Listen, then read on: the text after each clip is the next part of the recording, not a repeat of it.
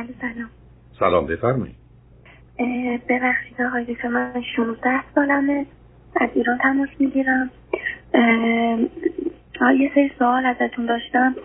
اینکه من دوازده سالگی چند پیشم بازون تماس گرفتم. دوازده سالگی تشخیص اوسیدی برام دادن از اون موقع تا الان دارو مصرف می‌کنم. سابقه خودکشی هم داشتم. با خود و خودزنی. حالا یه سری مشکلات یعنی حالا اونا دارن حل میشن ولی حالا یه سری مشکلات دیگه حالا مشکل نصب کنید مشکلات دیگه دارید برای که حالات شما یه مقدار همونطور که خودتونم گفتید یه مقدار بیماری است که دارو درمانی و روان درمانی می‌خواید. معلومه مسائل مشکلاتی دارید. تا حدودی هم یادم ما با هم صحبت کردیم ولی بله من, من و شما که نمی‌تونیم کار تراپی رو روی خط رادیو ادامه بدیم عزیز. حالا اگر این مطلباتی که تلفن کردید مطلب خاصی است یه موردش رو بیان کنید و الا شما می‌تونید مشکلات داشته باشید. 100 ساعت 200 ساعت هم وقت بخواد ولی اون معناش این نیست که ما رو خط رادیو می‌تونیم انجام بدیم. رو خط رادیو برای دوستانی که دفعه بیان یه گفتگویی بشه سر نخی پیدا کنند و فرصت رو به دیگران ولی حالی که روی خط هستید بفرمایید. من فکر می‌کنم این مشکلم یعنی مربوط به اونا نباشه. یعنی فکر حالا بزنیم بگم. اینکه من حتما حتما باید اطرافم همسن و سالای خودم باشن. یا خواهرم. وقتی مثلا دوستام از پیشم میرن خیلی به هم میریزم و حتی گریه هم شاید بکنم. و تعداد محدودی هم از افراد هستن که من کلا باشون می‌تونم ارتباط برقرار بگیرم. و خیلی برام عجیبه که مردم مثلا دلتنگ خونشون میشن یا دلتنگ مادر پدرشون میشن. یعنی خب آخه شما قرار هست که ما یه رابطه سالمی با آب داشته باشیم با پشت بام داشته باشیم با غذا داشته باشیم با خواهرمون داشته باشیم با پدر بزرگمون داشته باشیم. شما که نمی‌تونید همه اینا رو به هم بریزید بگید من یه جور رابطه می‌خوام اونم با بچه های همسن و سالمه. وقتی هم که اونا میرم یه دفعه احساس خالی بخونی که بیماری عزیز خب این که همون وسواسه این که گیر دادن به یه چیزه. این که همون ریشه استرابی که یه موضوعی رو ده برابر صد برابر مهم جلوه دادنه. دوستان شما رفتن. نه دوستان شما بودن امروز بودن و فردا نیستن. خب چی میشه؟ چه بلایی سر شما میاد؟ مربوط به همونه. معلومه همونه. برای اینکه مثل اینکه شما برگردید بگید که مثلا من نمی‌تونم این ترانه رو آهنگ رو بشنوم یا نمی‌تونم با این آدم حرف بزنم مگر یه مسئله خاصی نیست. خب نزنید. شما چرا موضوع های عادی رو تبدیل می‌کنید به غیر عادی و بعدش هم فکر می‌کنید با نبودنش خیلی چیزا خراب میشه؟ حالا شما یه چهار تا دوست دارید این دوستان رو اصلا کسای دیگه نمی‌شناسن نه ندارن. اونا مشکل مسئله دارن. بنابراین مسئله اوسیدی شما همینه گیر دادن به یه چیزه. یه موضوعی رو بیش از حد بزرگ یا مهم جلوه دادنه یا خطرناک یا بد جلوه دادنه یا درست مانند شنونده عزیز قبلی یه نیازی است که خب بله آدم وقتی هروئینی کوکائینی نیازمنده معتاده. ولی آدم عادی که به هروئین و کوکائین محتاج نیست. شما در چارچوب زندگیتون می‌تونه با توجه به سن و سالتون وقتی که شرایط مناسبه یه مقدار کارا رو با دوستانتون بکنید یه مدرسه میرید بچه هم سن و سالتونن بعدا شاید محیط دانشگاهی یا حتی سر کار با یه آدمی که همکار شما هستن حالا سنشون کم و زیاده اونش اهمیت نداره ولی نوع کارتون که می‌تونید به هم نزدیک بشید. این یه چیزی که در حالت عادی آدم داره ولی اگر دوستای آدم رفتن یا آدم سر کار نرفت که فلج نمیشه عزیز. چون همیشه مهم اینه که اگر من یه چیزی نداشته باشم چی میشه؟ شما من بگید مثلا من اگر انگور نخورم حالم بد می‌خوام نخورید انگور. مگر آدم انگور نخوره به بدنش آسیبی می‌زنه. من که نمی‌تونم بیام یه حرفی را بندازم بگم نه من اگر انگور نخورم میمیرم خب همچین چیزی نیست. یه چنین رابطه بین انگور و انسان نیست عزیز. شما من بگید من اگر هوا نباشه میمیرم حرفتون درسته. بگید برای یه مدتی غذا نباشه یا آب نباشه میمیرم حرفتون درسته.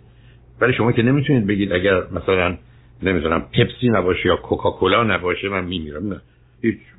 آدما می‌تونن هیچ وقت تو عمرشون رو نخورده باشن هیچ احساس نیازی هم ندارن و بعدم نبودنش هیچ آسیبی بهشون نمی‌زنه. مشهور برای اینکه یه مایه آبی برای خوردن داشته باشن برای رفع تشنگی بنابراین شما نمی‌تونید موضوع ها رو از حد و اندازش خارج کنید. شما نمی‌تونید بگید یه اتوبوس اندازش مثلا صد برابر اینه که هست.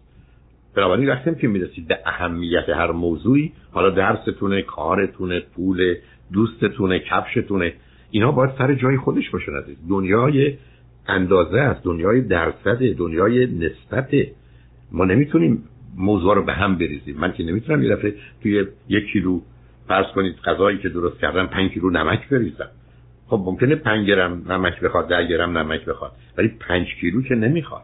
اندازه ها مهمه. و شما با این حرفی که من می‌زنید که من باید اینجوری باشم اگر نباشم چنین چنان میشم.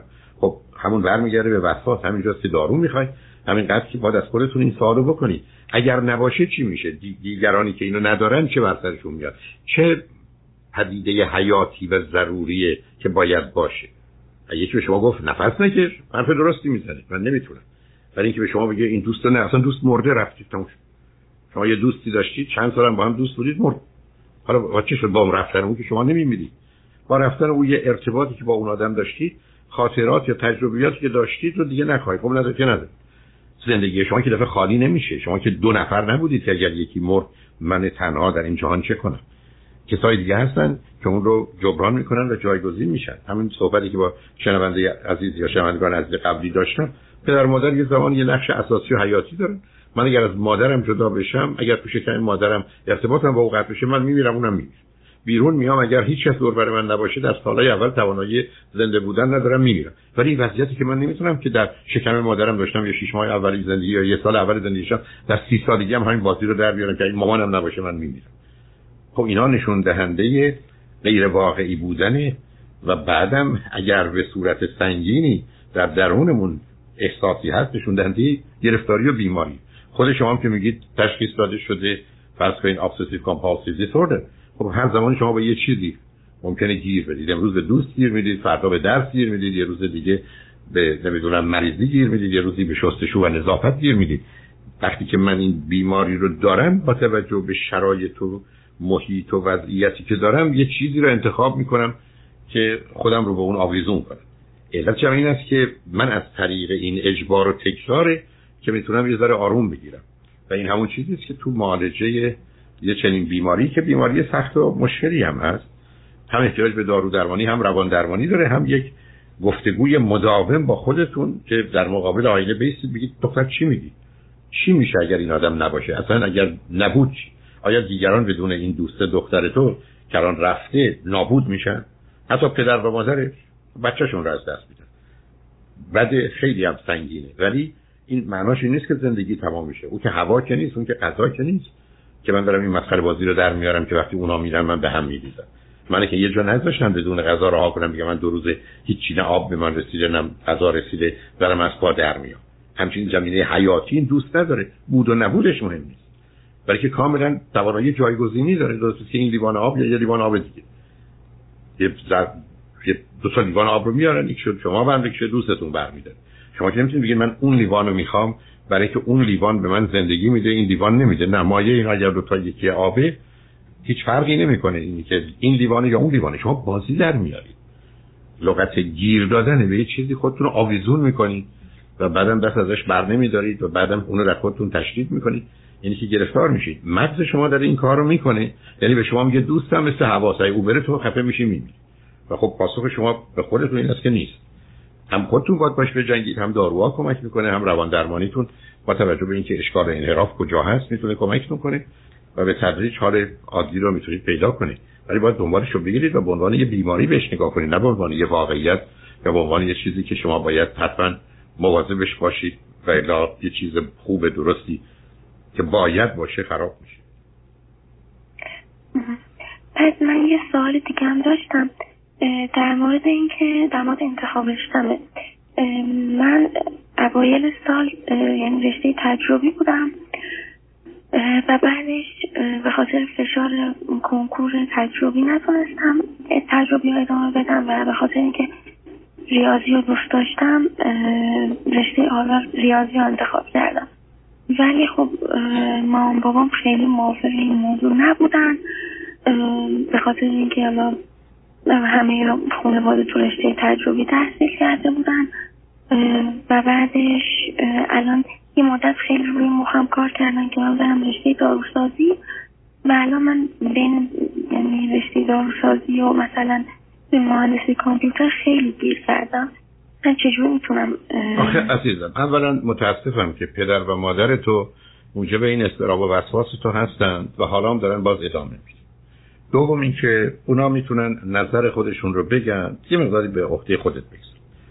سوم که تو خودت باید ببینی ترجیحت اینه که بری تو رشته های پزشکی و یا اینکه می‌تونی بری تو رشته های دیگر. بعدم نگاه می‌کنی به اینکه یک به عنوان یه دختر که احتمالا ازدواج می‌کنه و مادر میشه کدام که از این رشته ها ساعت کارش محیط شرایطش به گونه است که با او سازگار. بعد از اون علاقه تو به چه هست؟ و بعدم من اصلا خوشحال نیستم که تو این سن و سال آدم بخواد با الان تصمیم بگیره. همیشه گفتم خوشبختانه تو امریکا آدما می‌تونن دیپلمشون رو بگیرن بعدم بیان دو سال کالج رو برن. حتی تو دو سال آخر حتی سال آخری که اون کارشناسیشون می‌گیرن یا لیسانسشون رو می‌گیرن تصمیم می‌گیرن چی بکنن تازه بسیاری از رشته از که لیسانس گرفتی در رشته های فوق لیسانس و دکترا با یه مقدار توجه و مطالعه به رود باز. خب این سیستم سیستم بازی. حالا تو ایران یه مقداری از آغاز سر ماجرای حالا تجربی یا ریاضی یا ادبی یا هر چیزی هست. اونو متوجه گرچه بشه اون جابجا شما مثلا می‌تونید در اینکه جدالی بکنید مختو می‌خوان بزنن نذار مختو بزنن. من این مختو رو بزنم بگم قالی خونهتون بذار تو پست برای من بفرست. حالا هرچی گفته من نیست. تو کار خودتو بکن. تو دوست داری ریاضی بخونی برو ریاضی. به من میگی می‌خوام برم تجربی. ای فکر می‌کنی تجربی در حدی هستی که حاضری درسش رو بخونی و رشته مورد علاقت. حالا هر چی هست. پزشکی دندان پزشکی نمی‌دونم داروسازی. خب بر. اگر فکر کنی نه اهل اون همه درس و اینا نیستی خب بی خودی نرو تو این رشته برای که اونجا سطح رقابت بالاست. می‌خوای بری رشته های کامپیوتر ای خودت باش راحت داری. خب احتمالا با ویژگی روانی وسواسی تو خیلی رشته های پزشکی رشته های مناسبی نیست. یعنی اونجا می‌تونی گیر بیافتی برای که یه مقدار وسواس و نگرانی تو سبب میشه زندگی بسیار سخت باشه. بنابراین اگر احتمالا کامپیوتر بری بخونی یا خوشبختانه با کسی سر کار نداری. با در حقیقت که کامپیوتر سر کار داری اونم خوشبختانه آثارت نمیده اذیتت نمی‌کنه گوش به فرمان تو هست. بنابراین چه حرف بزنید حالا می‌تونی پاش برید توی من اینو بخونم. بعدم اونا هرچی بخوان سخنرانی بفرمایید خب بفرمایید ما نمی‌بریم تو این دنیا که فرمان برداری کنیم ما نمی‌بریم تو این دنیا که بر اساس ملاک هیچ کس دیگه زندگی کنیم. برای پدر مادر ما علاقه مندن که من نمی‌دونم پزشک بشم یا داروساز بشم خودتون برم بشم چرا بی خودی می‌خوان خواسته خودشون یا میل خودشون رو به بچه ها تزریق کنن؟ نظر میشه داد میشه مطالعه کرد. گفتم شما باید بازار کار رو ببینید شرایط خودتون رو ببینید از نظر مالی بهش نگاه کنید. با توجه به تشکیل خانواده بهش نگاه کنید. محیط ایران رو نگاه کنید. یه مقدار رشته هستن که تو ایران خیلی خوبن. دوستانی که اون رشته رو تو ایران گرفتن اومدن اینجا تو امریکا گرفتن برای این رشته در امریکا خبری نیست. اصلا جایی نداره. یا اونقدر ارزشی نداره. خب مهمی که تو محیطی هستید برای بله، شما ممکنه شمال ایران باشید. یه رشته مناسب ترش باشه تا جنوب ایران باشید. اونا رو به حساب بیارید. صحبت کنید. در هم باز بذارید. برای جابجایی ولی بیخودی تحت تاثیر دیگرانی که آرزو و خواسته خودش رو مطرح می‌کنن که حرف معقول منطقی می‌زنن به شما بگن اگر بری دنبال این رشته نه کار هست نه توش پول هست نه آینده داره نه امتیاز داره خب بله حرفشون معقوله.